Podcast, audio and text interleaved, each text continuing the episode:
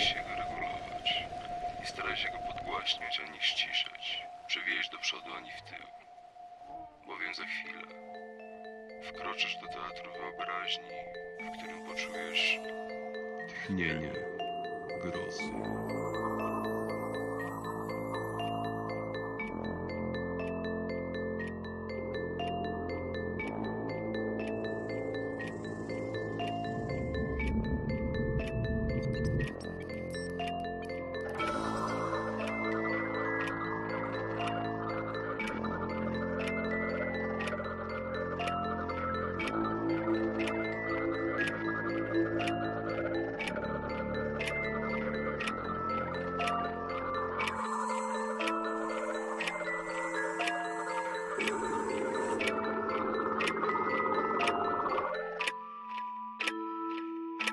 Robert Zawadzki, mężczyzna w garniturze.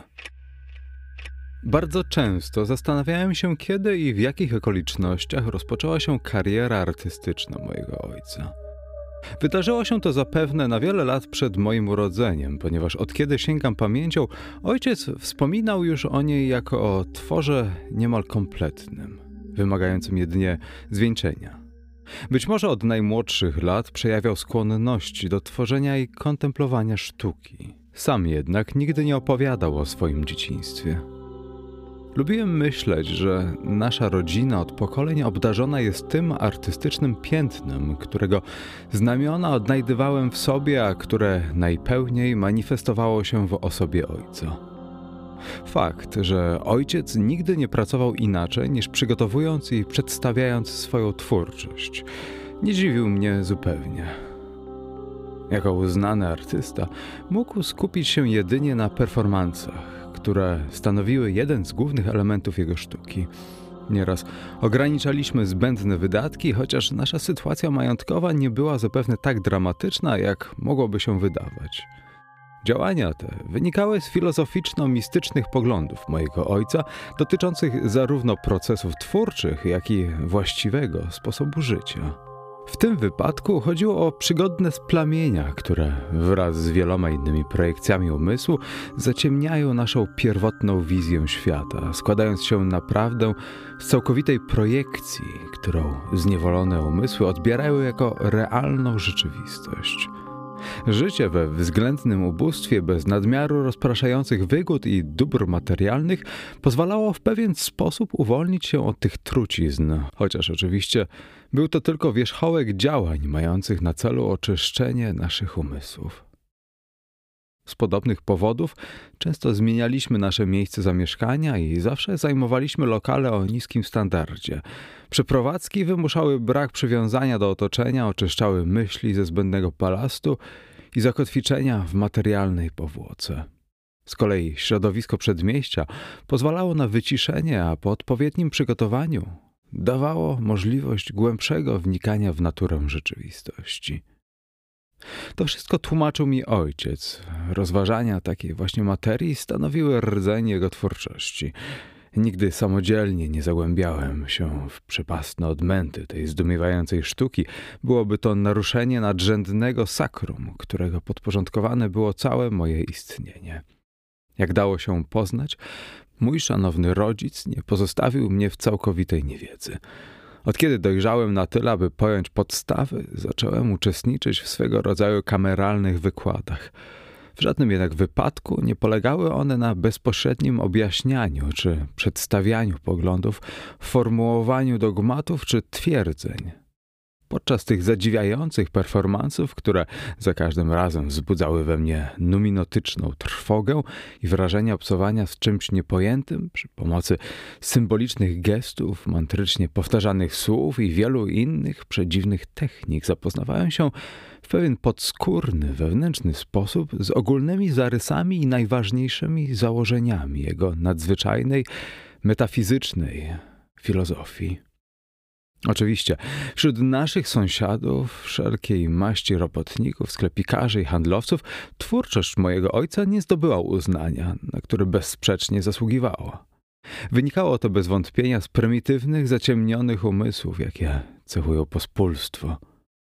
uzasadnienie, wątpię, aby otaczająca nas zewsząd proletariacka hołata w ogóle miała styczność z jakąkolwiek sztuką czy filozofią ambitniejszą niż kolorowe okładki i złote myśli zawarte w prymitywnych piśmidłach, które regularnie znajdywali na progach swoich mieszkań, kiedy wczesnym rankiem udawali się do pracy.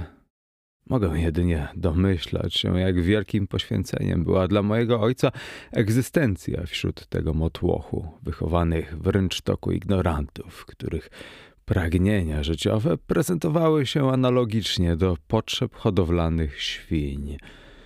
Jedyne wyznaczniki komfortu stanowiły własny chlew i pełne koryto. Z drugiej strony, być może jego poglądy były już na tyle wyzwolone, czy raczej on sam w swoim postrzeganiu rzeczywistości był na tyle wyzwolony od poglądów i ocen, że ta oczywista z mojego punktu widzenia niedogodność zupełnie go nie dotyczyła.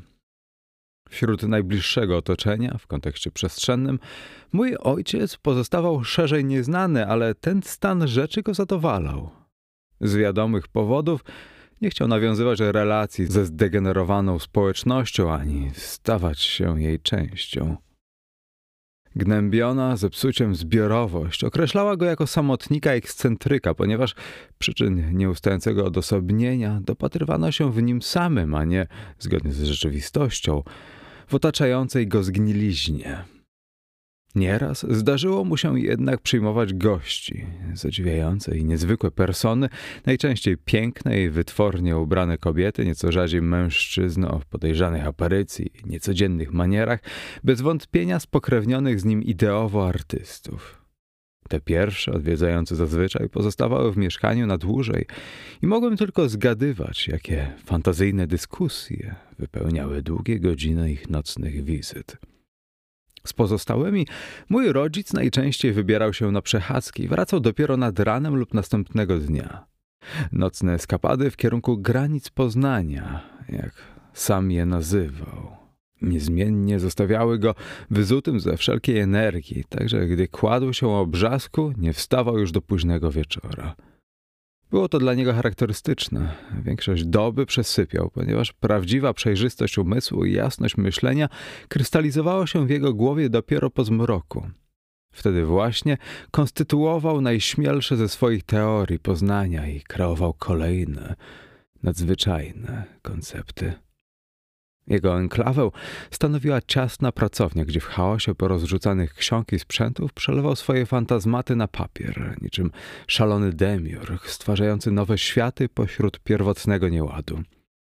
Ja sam wnętrze gabinetu oglądałem jedynie w dzień, kiedy owoce nocnych objawień zasypiały wraz ze swym oświeconym akolitą, a ich zapis pozostawał skrzętnie ukryty we wnętrzu przepastnych szuflad, na których powierzchowność i tak spoglądałem ze strachem i czcią. Poszanowanie dla pracy ojca rozrastało się we mnie od najmłodszych lat i obcując z nim nawet pośrednio przez jego osobę, czułem się nadal jak mały chłopiec stojący na progu boskiej tajemnicy. Nigdy więc nie odważyłbym się zakłócić spokoju mojego rodzica. Dzieło stanowiło najwznioślejszy element mojego życia, na długo przed dniem, kiedy zostały mi objawione pierwsze związane z nim szczegóły. Dzieło, właśnie tym mianem ojciec określał całokształt swojej twórczości, której każdy aspekt stanowił element zwartej kompozycji, połączonego z systemu myśli i praktyk wiodących ku wyzwoleniu z oków złudnej doczesności, zniszczeniu tego całkowicie przysłaniającego prawdę założenia. Kiedy podczas pracy ojciec wołał mnie, abym przyniósł mu kawę, zawsze zostawiałem ją pod drzwiami pracowni i pukałem kilka razy, po czym natychmiast wracałem do swojego pokoju. W kompletnym bezruchu, z uchem przytkniętym do drzwi, nasłuchiwałem kroków i dźwięku przekręcanej klamki, po którym w mieszkaniu na powrót zapadała nieprzenikniona cisza, a jedynym dowodem świadczącym o obecności innej niż moja był brak pozostawionego w korytarzu dzbanka. Nie byłem wcale odległy od stwierdzenia, że nocne bytowanie mojego ojca stanowiło swego rodzaju iluzję i w rzeczywistości przez większość czasu nie przebywał on tuż obok mnie, tylko opuszczał swoje ciało i w jakiś pozazmysłowy sposób doświadczał tego, co określał jako rzeczywistość pierwotnego nieistnienia. W tych nieodgadnionych medytacjach, niczym boski atrybut, zawsze towarzyszyła mu kawa. Ten rodzaj, który pijał przy pracy, nie miał jednak nic wspólnego z tymi, które na co dzień widywałem w sklepach.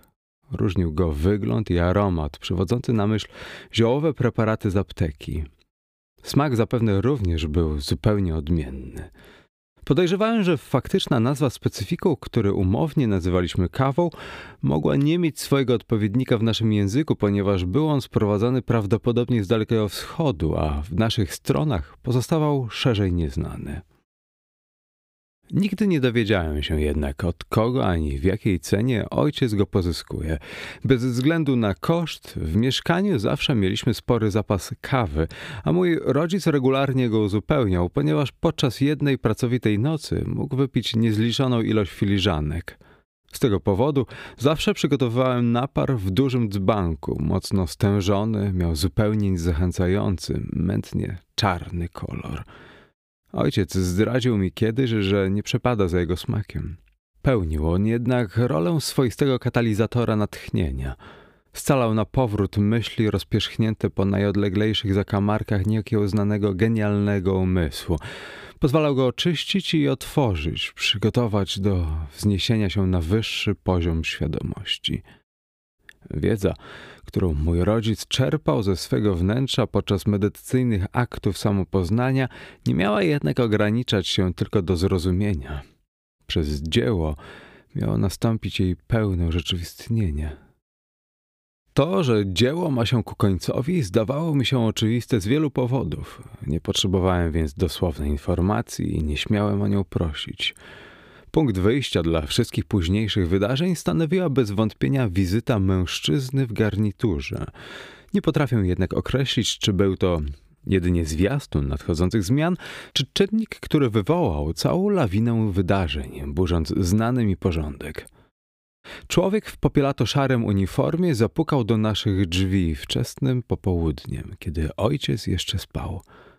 Te kilka silnych uderzeń zawierało w sobie utajoną emanację siły, której pełniej doświadczyłem, widząc w progu jego wysoką, statyczną sylwetkę i słysząc bezbarwny, mechaniczny głos. Mężczyzna wypowiadał każdy wyraz precyzyjnie i dobitnie, a chłód i rzeczowość informacji, które przekazywał, były zupełnie nieludzkie. Twierdził, że pilnie musi porozmawiać z moim ojcem, a zwyczajne na pozór słowa przeistaczały się w jego ustach niepostrzeżenie, stając się rozkazem niedopuszczającym sprzeciwu. Czując daremność wszelkich forteli, postąpiłem inaczej niż zazwyczaj w takich sytuacjach. Często spoczynek ojca próbowali zakłócić urzędnicy, handlowcy, żebracy czy wszelkie inne indywidua o wątpliwej reputacji. Przywykłem więc do odprawiania ich bez szczególnych wyjaśnień. I nie zbyłem niecodziennego gościa żadną wyuczoną formułką, lecz niezwłocznie poszedłem zbudzić mojego rodzica. Kiedy otworzył zaspane oczy i spojrzał na mnie mętnym wzrokiem z pokorą, powiedziałem mu o mężczyźnie w garniturze, który koniecznie chce z nim porozmawiać. Coś takiego było w tym określeniu, co w jakiś niemożliwy sposób zawierało w sobie wszystkie przymioty tej postaci.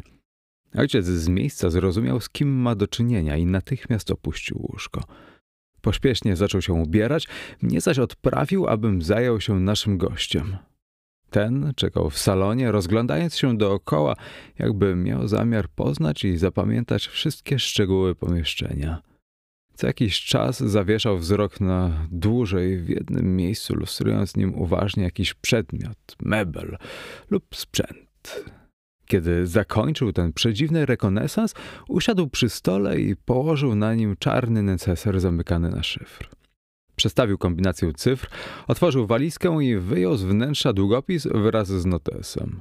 Następne minuty spędził notując w nim coś pośpiesznie, ignorując zupełnie moją osobę. W dyskretny sposób zajrzałem do sporządzanych przez mężczyznę notatek i ze zdziwieniem zauważyłem, że w rękopisie nie posługuje się żadnym konwencjonalnym alfabetem. Zapiski składały się z linii przecinających się odcinków geometrycznych, kształtów i figur. Co dziwniejsze, znaki nie rozciągały się od lewej do prawej i zdawały się zaczynać w losowych miejscach kartki, a później równie niezrozumiale przemieszczać w górę, dół czy po okręgach, pokrywając z czasem całą stronę kilkoma nachodzącymi na siebie warstwami przycinających się symboli. Wszystko odbywało się niezwykle szybko. Miarowe drgania dłoni przywodziły na myśl raczej odpowiednio ustawione i skalibrowane posunięcia jakiegoś mechanizmu niż standardowe ludzkie ruchy towarzyszące czynności pisania. Kiedy w pomieszczeniu zjawił się mój ojciec, mężczyzna w garniturze wcale nie przerwał tej niezwykłej czynności. Skinął jedynie głową z nad zeszytu i mruknął coś pod nosem, cały czas zapełniając kolejne strony. Ojciec usiadł obok niego z ponurym wyrazem twarzy, a mnie zdziwiło to uległe podporządkowanie, które wywnioskowałem z jego pospiesznych ruchów. Pierwszy raz widziałem, jak mój rodzic reaguje na ten sposób na czyjąś obecność. Niestety, nim rozpoczęła się ich rozmowa, zostałem odesłany do pokoju. Spędziłem tam długie godziny, wsłuchując się w głosy i dźwięki dobiegające z kuchni i rozmyślając nad niezwykłą wizytą, jej powodem i celem. Przed oczami cały czas miałem nieruchomą, milczącą sylwetkę mężczyzny w garniturze i precyzyjne ruchy jego ręki, mechanicznie zapełniającej kolejne strony notatnika enigmatycznymi symbolami o nieodgadnionym znaczeniu. Było w tej czynności coś niepokojącego, jakaś subtelna nienaturalność, którą odczuwałem, ale nie potrafiłem określić. W końcu usłyszałem kroki, trzask zamykanych drzwi wejściowych, a następnie kolejnych prowadzących do gabinetu ojca. Tamtego dnia nie wyszedł już ze swojej pracowni i nie zawołał mnie nawet po to, abym przyniósł mu kawę. Długo nie mogłem zasnąć, a sny miałem niezwykłe i niepokojące. Spośród niewyraźnych urywków wyłaniał się jeden spójniejszy i klarowniejszy. Była w nim statyczna postać, pochylona nad stołem manekin w szarym garniturze. Wyglądał na kukłę. Martwy przedmiot, niezdolny do ruchu, ale jedna z jego rąk nieustannie drgała. Wydawało się coś pisać. Na stole nie leżała jednak kartka, a poruszająca się dłoń nie trzymała długopisu. Kompulsywne ruchy były wyłącznie pustym rytuałem. Nie było żadnej treści, którą miały przekazać, żadnego zamysłu w mechanicznych drganiach. Całej czynności towarzyszyła nieprzejednana cisza, nienaturalna i paraliżująca. Spojrzałem na twarz manekina i poczułem dreszcz przeszywający całe moje ciało. Poczuło na mnie zastygłe w grymasie bólu oblicze ojca. Po przebudzeniu poczułem się lepiej, opuściły mnie nocne niepokoje, a ranek wydawał się zupełnie zwyczajny. Wspomnienia dziwnych wydarzeń dnia poprzedniego zlały się w jedno z niejasnymi snami, wspólnie też wyblakły, rozmyte blaskiem poranka i przytłumione codziennymi obowiązkami. Tym, co nie przystawało do codzienności, było zachowanie mojego rodzica. Tamtego dnia nie zamienił ze mną nawet słowa. O jego obecności świadczyły jednak ciche odgłosy, które wczesnym popołudniem zaczęły dochodzić z pracowni. Miało to miejsce nieco wcześniej niż zwykle. Prawdopodobnie zasnął tamtego dnia w gabinecie i po obudzeniu od razu wziął się do pracy. Rozumiałem to, ale brak jakiegokolwiek kontaktu z jego strony, nawet zwyczajnego wołania o kawę, wydał mi się niepokojący. Niepokój ten wzmógł się następnego dnia. Po kolejnej nieprzespanej nocy obudziłem się później niż zwykle. Było przed dwunastą. Postanowiłem więc bez zwłoki zająć się domowymi obowiązkami. Zmierzałem właśnie do kuchni, kiedy coś usłyszałem. Kierowany przeczuciem, podszedłem do drzwi pracowni i zatrzymałem się, nasłuchując. Zgodnie z moimi przypuszczeniami, z gabinetu dochodziły odgłosy wytężonej pracy. Wertowanie stron, skrobanie długopisem o papier, przestawianie przedmiotów i otwieranie szafek. Było to co najmniej niecodzienne, ponieważ mój ojciec zwykle spał o tej godzinie, a pisanie szczególnie przynależało do czynności wykonywanych przez niego po zmroku. Pewnie przymknąłbym na to oko, gdyby nie szczegół, który odkryłem po chwili. Przysłuchiwałem się dźwiękom przez dłuższy czas i powoli zaczynałem odkrywać w nich pewną regularność. To nie były zwyczajne odgłosy towarzyszące czynnościom, tylko regularne, powtarzalne sekwencje. Każdy pojedynczy odgłos miał swoje miejsce w tym bezbłędnym ciągu. Wszystko odbywało się według określonej kolejności, w równych odstępach czasu. Ta mechaniczna precyzyjność przywiodła mi na myśl mężczyznę w garniturze i to skojarzenie przeważyło szalę. Nieśmiało zapukałem do drzwi. Odpowiedziały mi jedynie coraz wyraźniejsze odgłosy szeleszczących kartek i długopisu skrobiącego nerwowo po papierze, składające się na rytm mechanicznej melodii. Wtedy po raz kolejny wzdrygnąłem się, przypominając sobie przebieg wizyty mężczyzny w garniturze, jego nieruchomą postać i rękę, spod której wychodziły miarowe kolejne linijki niezrozumiałego tekstu. Nie odważyłem się bez pozwolenia wejść do gabinetu.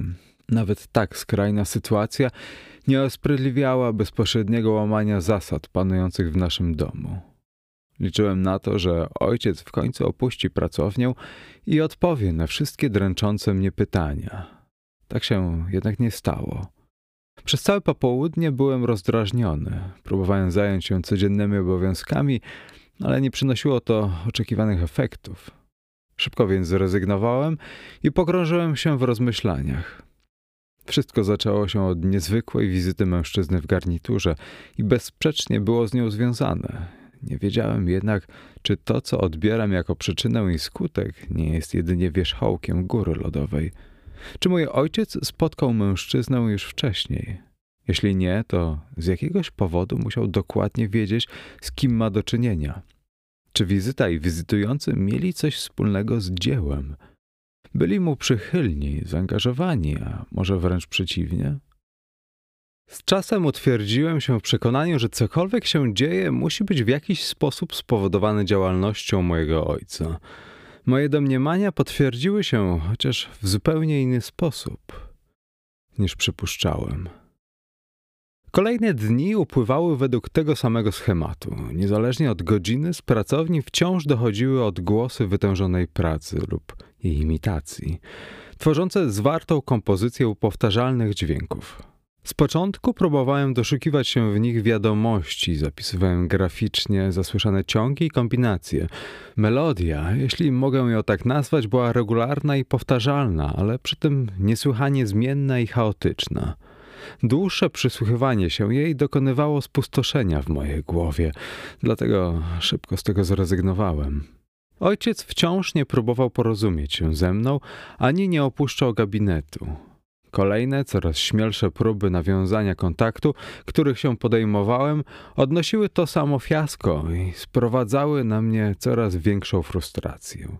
Jej apogeum spowodowało wybuch, w którym dałem upust nagromadzonym w mojej głowie lękom i niepokojom. Krążyłem wokół pokoju ojca, krzycząc i uderzając w ściany, kopiąc drzwi i uzewnętrzniając wszystkie negatywne emocje w formie litanii bluzgów i wyzwisk. Z czasem moje dłonie pokryła krew sącząca się z otarć i zadrapań, ale nie czułem nawet bólu z tym związanego. Kolejne uderzenia rękoma o framugę pozostawiały krwiste ślady, a zdarta warstwa skóry odsłaniała coraz więcej żywego mięsa. Bezsilna furia przysłoniła wszystkie moje zmysły i nawet jeśli doczekałbym się odpowiedzi, w tamtym momencie na pewno by do mnie nie dotarła. W finale tej rozpaczy uderzałem pięściami o ścianę z taką siłą, że jej zewnętrzna warstwa zaczęła się kruszyć, a w ślad za nią rozpadały się miażdżone kości moich dłoni. W końcu opadłem wycieńczony na podłogę. Moje gardło nie było już zdolne do dalszego artykułowania jakichkolwiek dźwięków. Ręce drgały spazmatycznie, a całe ciało dygotało i skręcało się w bolesnych konwulsjach.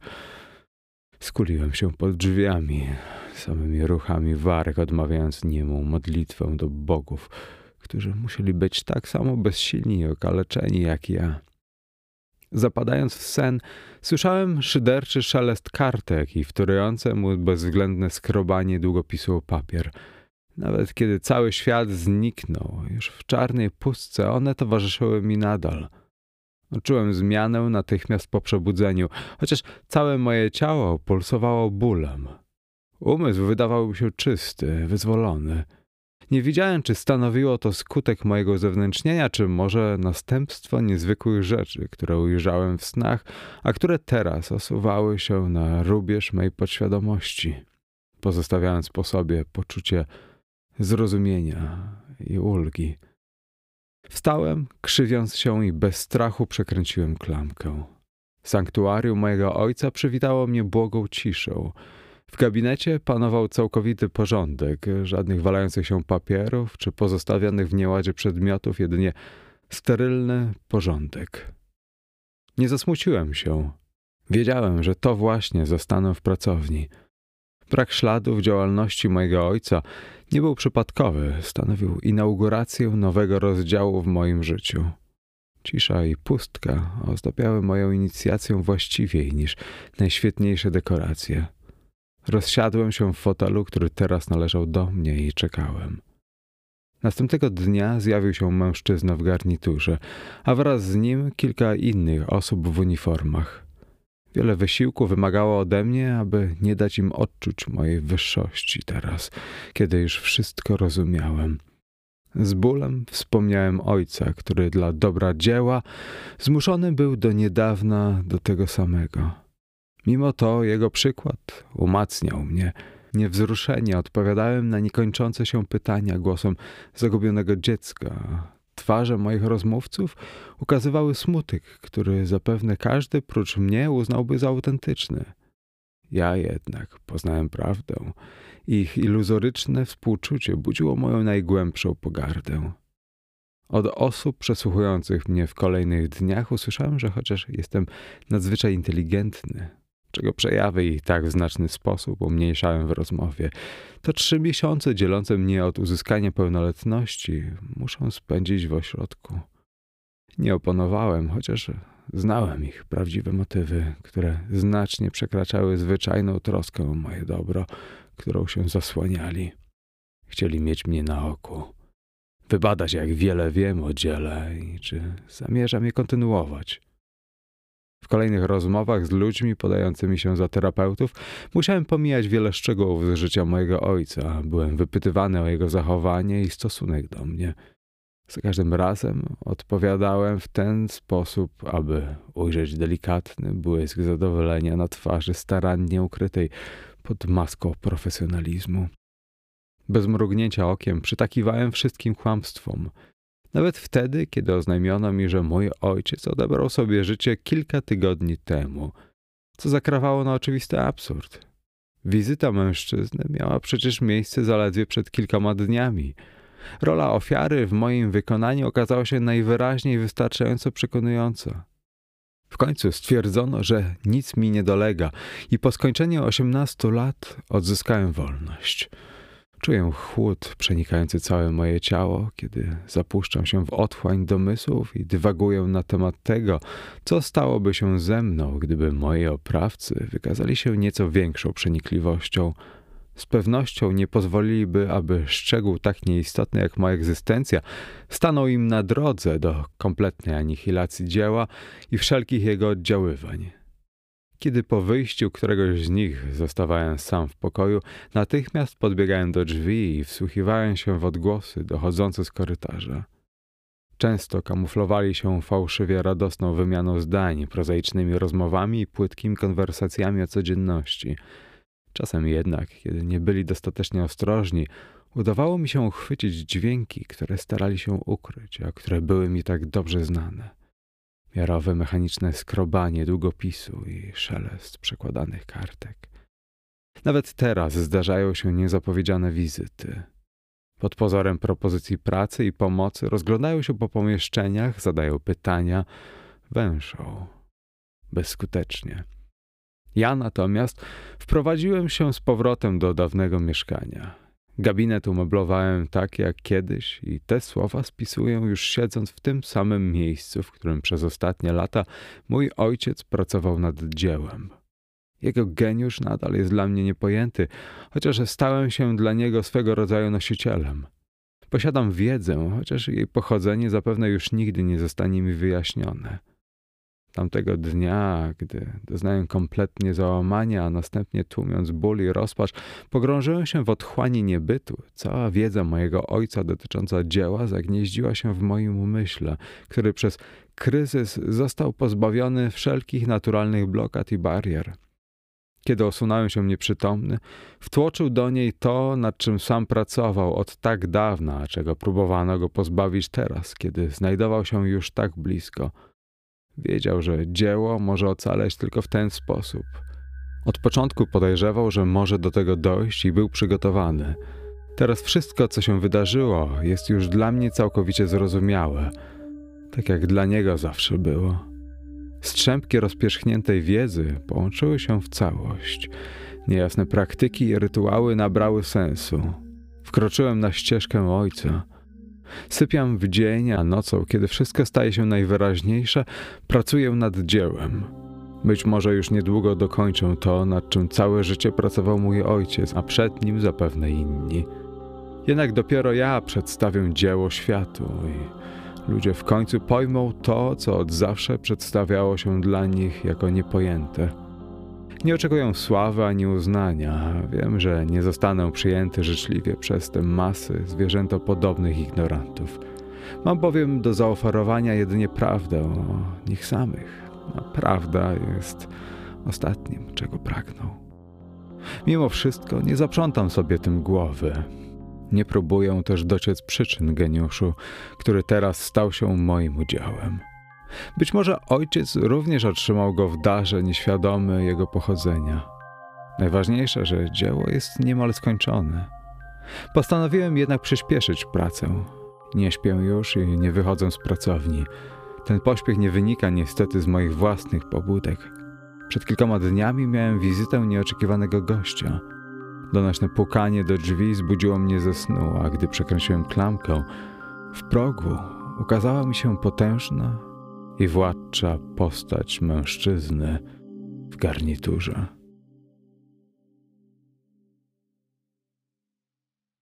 Muzyka Błażej Lindner, Jacek Brzezowski, czytał Jacek Brzezowski. Cześć, tu Jacek Brzezowski, a to był kolejny odcinek audycji Tchnienie Grozy. Tchnienie Grozy nagrywam już ponad dziesięć lat i włożyłem w ten projekt masę swojego czasu oraz pieniędzy. Jeżeli chciałbyś wesprzeć tę audycję finansowo, co pozwoli na upgrade sprzętu, opłaty serwerów, wejdź na w w w kropka patronite kropka p l przez Tchnienie Grozy. Audycja była i zawsze będzie za darmo, ale każde wsparcie jest naprawdę miło widziane. Cześć, tu Jacek. Jeśli spodobało Ci się Tchnienie Grozy i lubisz historie oraz gry fabularne, a może chcesz się nimi zainteresować, to zapraszam Ciebie na swój drugi podcast sześć dziesięć dwanaście, pisane osobno cyframi jako sześć, odstęp dziesięć, odstęp dwanaście, do znalezienia na YouTube oraz Spotify, a także innych platformach. Zapraszam serdecznie do słuchania.